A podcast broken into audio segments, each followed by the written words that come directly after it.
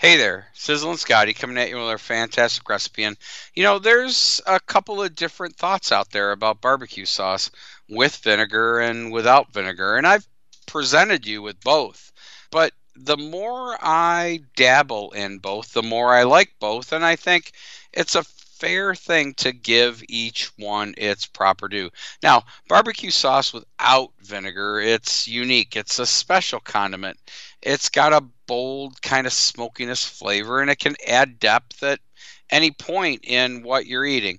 The combination of that sweet and smoky richness just really adds a special flavor to it. So I've got a vinegarless barbecue sauce for you and let's jump right into it. We're going to use a cup and a half of tomato sauce or I've been using lately tomato puree a quarter cup of tomato paste, three quarters of a cup of sugar or maple syrup or agave syrup.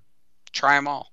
A half a cup of lemon juice, a half a cup of onion chopped, a half a teaspoon of garlic powder, a half a teaspoon of Italian seasoning, and again, that's basil, oregano, and thyme, two tablespoons of molasses, that gives it a nice depth and flavor, a half a teaspoon of cumin powder, about a half a cup of water, some salt and pepper to taste, and what I think is the key here is a teaspoon of fresh sweet basil. Now, measure out all the ingredients and add them all to the saucepan, and guess what? We're going to make this really simple. Put everything in the pot and cook it for 10 minutes. I like to cook it for about 15. I like it to simmer. I don't want it to get to a boil with the amount of sugar in there. I don't want to caramelize it. I don't want to burn it. But you want those flavors to mix and you might want it to reduce a little bit.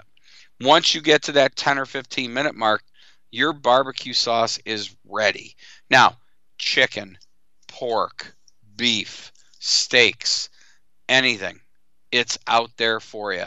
And the thing about this barbecue sauce, and as I say about all my sauces, sauces with vinegar keep longer. It's that pH scientific Bill Nye the Science Guy thing.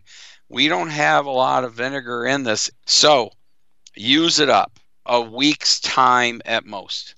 You can find this amazing vinegar less barbecue sauce recipe podcast at www.pmn2.com. Until next time, this is Sizzlin Scotty.